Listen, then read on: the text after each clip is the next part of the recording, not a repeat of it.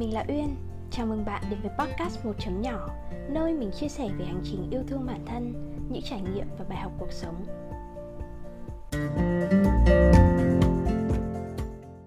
Chúng ta đến thế giới này để làm gì nếu như không phải để yêu thương? Và làm sao chúng ta có thể yêu thương thế giới xung quanh mình một cách trọn vẹn nếu như không có tình yêu với bản thân?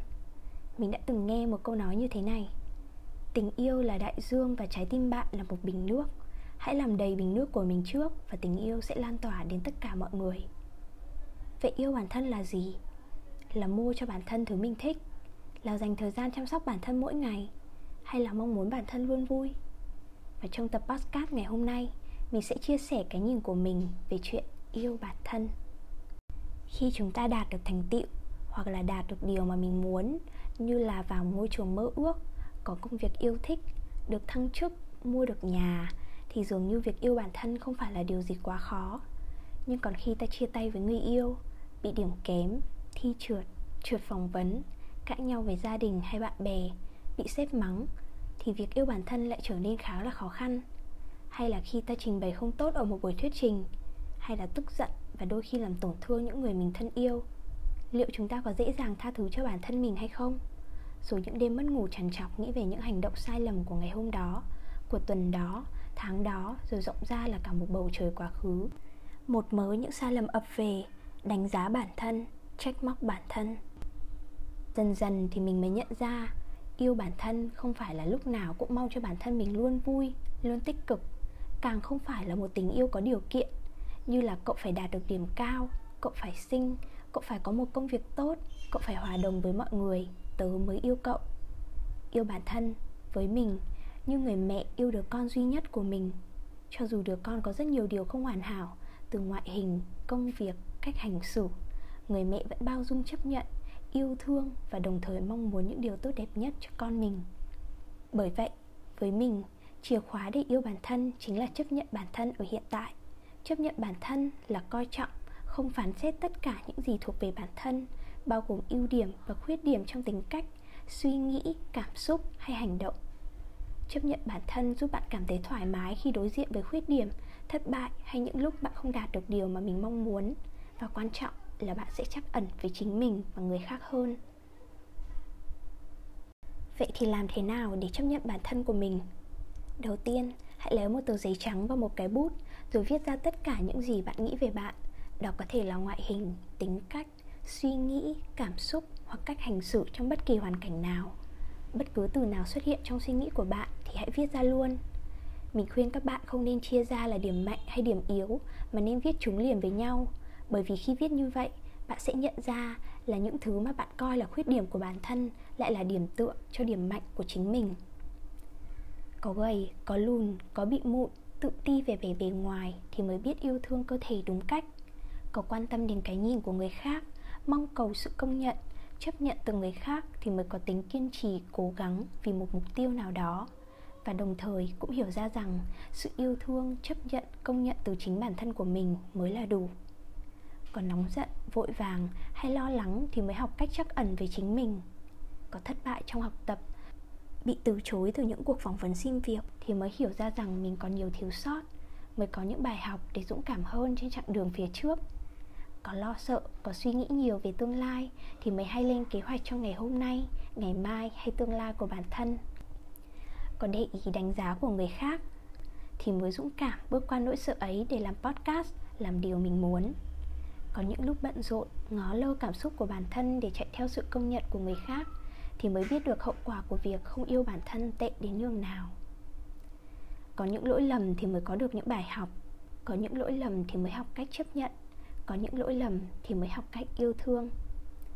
Bởi vì yêu bản thân không phải chỉ yêu những điểm mạnh, yêu những khoảnh khắc hào nhoáng, yêu những giây phút vinh quang, mà yêu bản thân là bao dung tất cả những gì thuộc về bản thân, cả những điểm vừa lòng và không vừa lòng.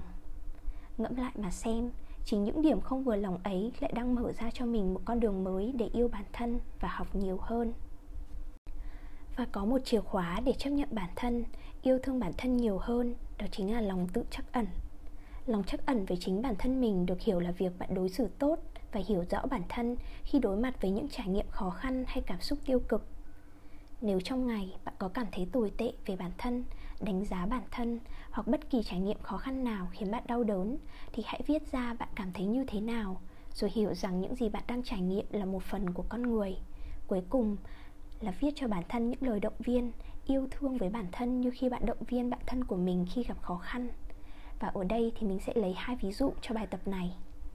Ví dụ đầu tiên chính là sự kiện hồi mình còn làm thực tập sinh kiểm toán. Cụ thể thì ở thời điểm đó, mình cảm thấy ngu dốt khi vừa mới bắt đầu làm kiểm toán phần giao dịch với các bên liên quan. Vậy thì ở đây mình sẽ ghi là mình cảm thấy buồn và thất vọng về bản thân rất nhiều. Mình cũng tức bản thân mình là sao không làm được, tại sao đã được dạy rồi mà vẫn không hiểu, mình ngu đến thế sao. Tiếp theo thì mình sẽ ghi là cảm giác hoang mang, mơ hồ khi bắt đầu một thứ gì đó là hoàn toàn bình thường. Là con người, ai cũng dễ nóng giận với bản thân, cảm thấy một chút tự ti trong trường hợp này thôi. Rồi mình sẽ an ủi bản thân như một người bạn. Ok, hiện tại cậu chưa làm được không có nghĩa là tương lai cậu không làm được. Có thể bây giờ cậu cảm thấy mọi thứ thật là lộn xộn, nhưng hãy bình tĩnh, làm lại theo từng bước được dạy. Và ở bước nào làm mãi không hiểu thì có thể hỏi các anh chị, họ luôn sẵn sàng giúp cậu mà. Uyên của tớ không ngu đâu, chỉ là cậu đang học thôi. Mà hình dung xem, sau khi cậu làm xong cái này, cậu lại có thêm kiến thức mới mà. Cố lên nha Uyên. Ví dụ tiếp theo là lúc mình cảm thấy giận dữ với người thân của mình, và sau đấy thì mình cảm thấy rất hối hận. Cụ thể thì lúc đấy mình đang bận và mình chưa tìm ra hướng giải quyết cho vấn đề mình đang gặp phải. Và mẹ mình đã lên nhờ mình một chút chuyện nhỏ thôi, nhưng mình đã nóng giận và nói to với mẹ mình. Thì khi mà gặp sự kiện này thì mình sẽ ghi ra là mình cảm thấy tức giận, mình muốn hét thật to ở thời điểm đó và mình đã trút giận lên mẹ mình. Mình cảm thấy rất là hối hận và khá là tệ vì mình đã để sự nóng giận kiểm soát. Mình chưa quan sát được cảm xúc của mình và đã để cảm xúc điều khiển. Tiếp theo mình ghi là nóng giận là cảm xúc của con người. Và ở trong trường hợp như vậy, khi đang cảm thấy bế tắc rồi lại có người nhờ giúp, việc của mình chưa xong lại còn việc của người khác, việc nóng giận cũng là dễ hiểu thôi. Mình là con người mà, nên cảm thấy tức giận trong trường hợp này là bình thường. Rồi mình sẽ an ủi bản thân như một người bạn. Ok Uyên, cậu cảm thấy tệ khi tức giận với người thân của cậu, nhưng đó không phải là tận thế của thế giới.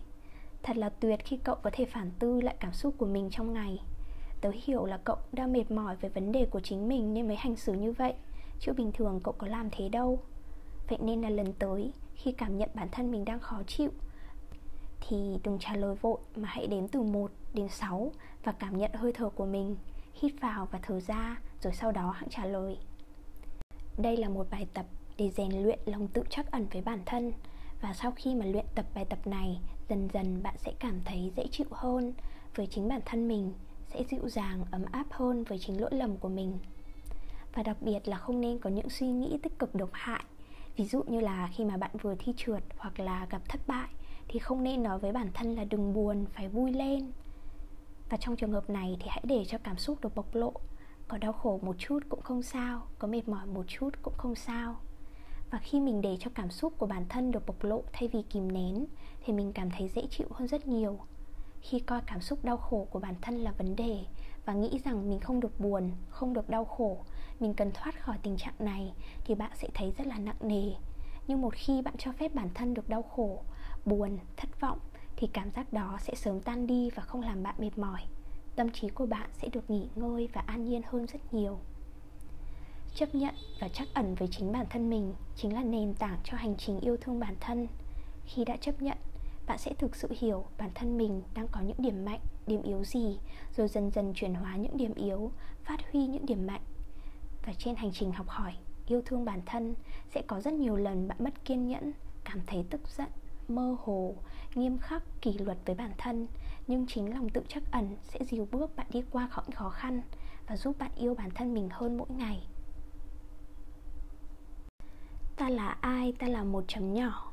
Ta còn nhớ vài năm trước đây, ta mong cầu tình yêu từ bên ngoài, ta cố gắng làm hài lòng người khác.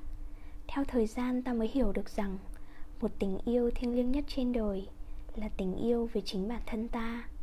Yêu những điểm mạnh, yêu những khiếm khuyết, yêu sự kiên cường, yêu sự yếu đuối, yêu những điều thuộc về chính ta. Ta cho phép ta được sai lầm, được vấp ngã và được đau buồn, được tự ti và nghi ngờ bản thân. Ta chấp nhận rồi học cách đứng lên. Và từ đây ta tin tưởng rằng một cuộc sống tốt đẹp đang mở ra. Hãy yêu bản thân như người mẹ yêu đứa con duy nhất của mình. Mong là bạn đã có những phút giây bình yên khi lắng nghe tập podcast này. Cảm ơn bạn. Hẹn gặp lại bạn trong những tập podcast tiếp theo. Bye bye.